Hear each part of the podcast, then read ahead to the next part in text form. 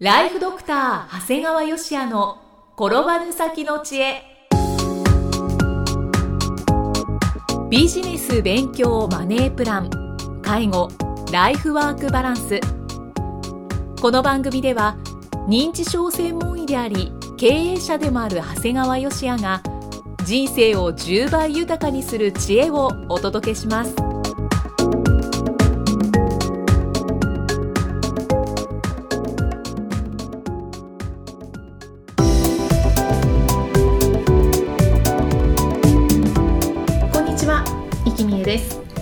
ライフドクター長谷川芳也の転ばぬ先の知恵今回は63回目です長谷川先生今回もよろしくお願いしますよろしくお願いします。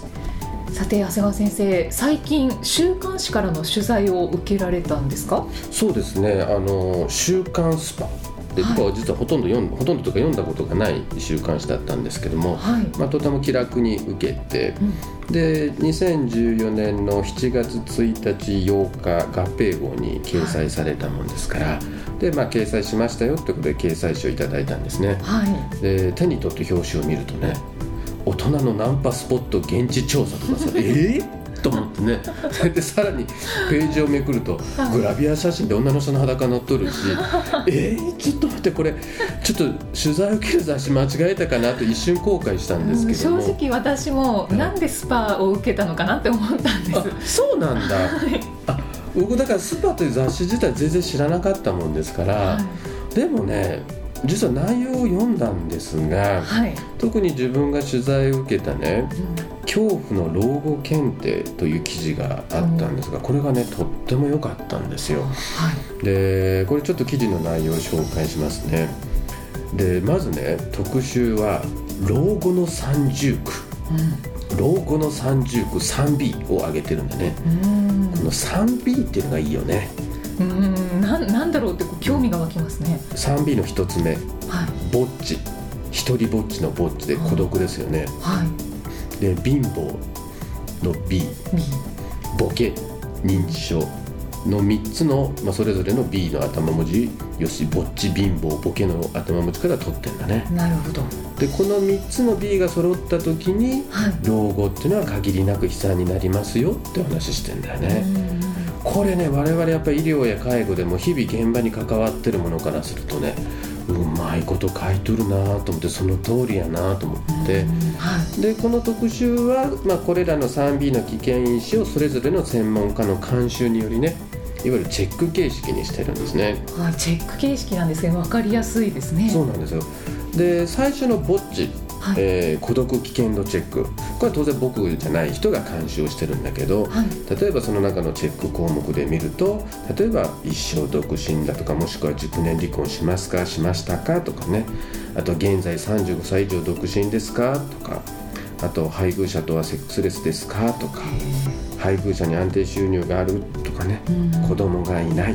はい。家計の管理を妻に任せっぱなしにしてる近所の方と交流がないなどの項目があって、まあ、それぞれがプラスだったりマイナスだったりして点数になってるんですね。うんはい。で2つ目がこう貧乏危険度チェック。はい。これも当然僕じゃないんですけどもこう65歳まで会社にいられないだとかうん。会社を辞めたら仕事がないとか体力に自信がない将来設計がアバウト親の援助で贅沢をしているとか投資の知識がない家計の管理を妻に任せっきりにしてるなどの項目が上がってたんですね。この貧乏危険度チェックはちょっとドキッとする項目が並んでますね。でイキさんぼっちも可能性あるよ。ままだ35歳はないけどあの向かっとるんやないかなと思って。いやいやいやそんなことはないです。ね3つ目のボケ認知症と危険度チェック。はい。これが私の担当です。そうですね。認知症ですね。はい、誤解のないように私なんですね。はい。でまあこれ僕の話から、まあ、記者の方がまとめられて例えば公務員など感情を出しづらい仕事であるうんとかね。前例主義でマニュアルを大切にするタイプだとはい。家計の管理を妻に任せっきりにしているだとか。デスクワーク中心で運動習慣がないとかねあと身内に認知症になった人があるなどの項目が上がってたんですね。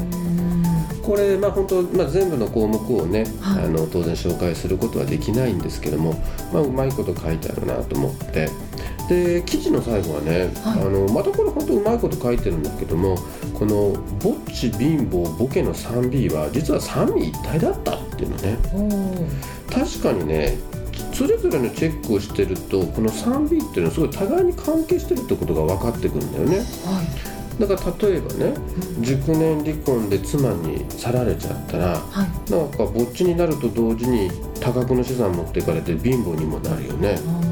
で,、うん、でこれ自体ぼっち貧乏が原因となってボケの原因にもなるんだよね。うん。でさらに貧乏で満足な介護を受けられなければさらにボケを加速させることになるわけだよねはい。だから逆に裏を返せば 3B のどれか一つを予防する努力をすれば他の残りの 2B の予予防にもなるんだよね。うんそうか。だから例えばこう体を習慣的に鍛えれば70歳まで働けて貧乏とは無縁となると同時にボケを予防することにもなるわけだよね。だから万が一ボケてしまってもぼっちを解消することに成功していれば逆に、まあ、ボケてても家族がいっぱいいたり周りにいればはい。幸せな老後を過ごすことができるんだよねじゃあ何かしら行動をしておくっていうことが大事なんですね。うん。だからまあイキさんの場合まずぼっちの解消やね。はい。うん。このままいくとぼっちに行きながら貧乏になりながら、まあ、認知症になるということで。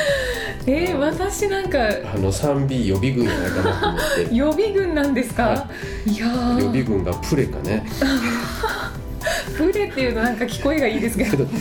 うんまあ、ただこのちなみにねこの 3B の全てのチェックに登場した項目っていうのは、この家計の管理を妻に、まあ、もしくは配偶者に任せっきりにしてるっていうね、はいはいありましたね三つとも。そうなんですこれ実はこのそれぞれの監修者って全然話し合いしてないんですよだから僕が例えば孤独の危険度チェックの方とか貧乏危険度チェックの方と話し合いしたわけでは全然なくて、はい。えー記者の方がそれぞれの監修の担当の方と話をしてって聞いてったらみんな言ってたのがこれだよっていうことだったのね。へえ。じゃあこれはこう自分で把握してないっていうことが問題終始自分でそういうことに関心がなくて思考停止してしまって全部人に任せてるっていう依存体質がダメなんだよね。ああ依存体質ですねだ。から全部自分でやれとは言わないんだけど関心ぐらい持っててもいいんじゃないのっていうことなんだよね。うんうんはい。っていうことなんだねな。るほど改善した方がいいですね。ねそういう人が結構聞いてる人いるわけですからね。で今回ねこう取材を受けた記念にね「はい週刊スパ」を数冊購入しようかと思ったんだけどはい。正直言うとまあいただいたので分かってましたからなんかこう本屋さんで買うのを買いにくいなと思ったし あと購入した後もかさばるかなと悩んでたんだねはいはい。そうすると Amazon で Kindle 版があるんですね今雑誌はねそうですね。でこれで十分手に入れることができるもんですから、うんうんでまあ情報として保存ができますんではい。でこれ値段の雑誌は400円なんだけど、まあ、Kindle 版333円。もうちょっと安いでいいかなと思ったけどまあでも安いし、うんうんと本当にね自分初めて雑誌を買ったんですけどもこれから雑誌はどうも電子書籍が主流になるのかなというふうに考えましたね。僕ね実は日本経済新聞毎日読むんだけども、はい実はね週にの半分は iPad で読んでるんだよね。あそうなんですね。うん、最初ちょっと慣れなかったんだけど慣れてくるとかえって僕らの年齢になるとこう文字大きくしたりね逆に早くページめくったりすることができるもんだからうん。これ最近は実はもう iPad で読むの全然苦にならなくなってるもんだから。逆にもうすごく便利に。そうですね。だから僕はまだ通常の本はもう結構線を入れたりするもんだからあのちょっとまだ僕はそこまで慣れてないんだけども、はい。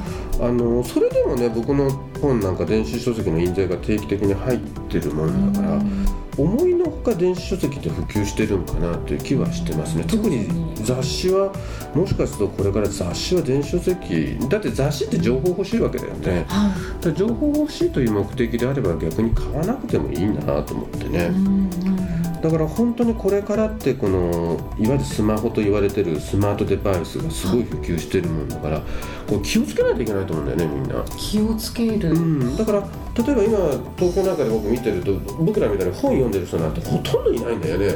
まあそうですね、うん。スマートフォンいじってる人人ばっかりだよね。すね。ただ彼らが何してるかって強烈な差になるなと思うんだよね。あもう例えばゲームしてる人間なんて最低だよね、うん。はい。で例えばその次 LINE メールの確認まあそれも次いいよ。まあなるかな、だけどまあそこでさらに情報収集してる人もいるわけだよね、はいはい。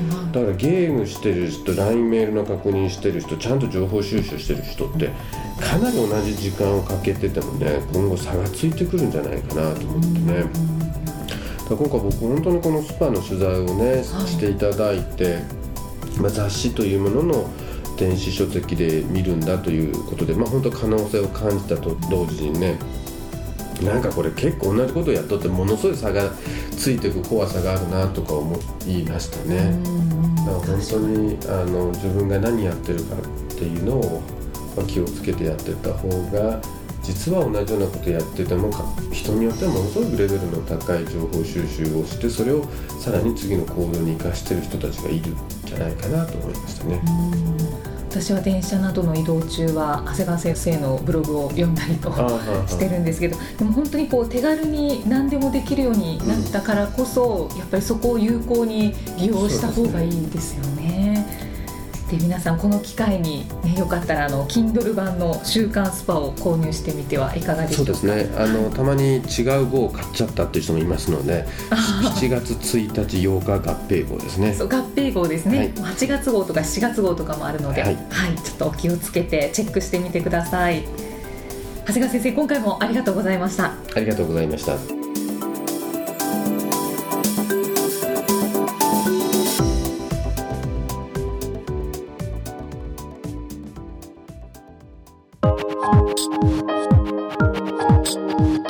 送はいかがでしたか？番組ではご感想や長谷川よしあへのご質問をお待ちしています。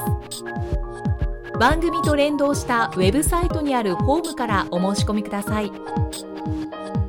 URL は http コロンスラッシュスラッシュ brain-gr.com スラッシュ podcast スラッシュ http コロンスラッシュスラッシュブレイン -gr.com スラッシュポッドキャストスラッシュです。それではまたお耳にかかりましょう。この番組は提供ライフドクター長谷川よしあプロデュースキクタスナレーションは生きみえによりお送りいたしました。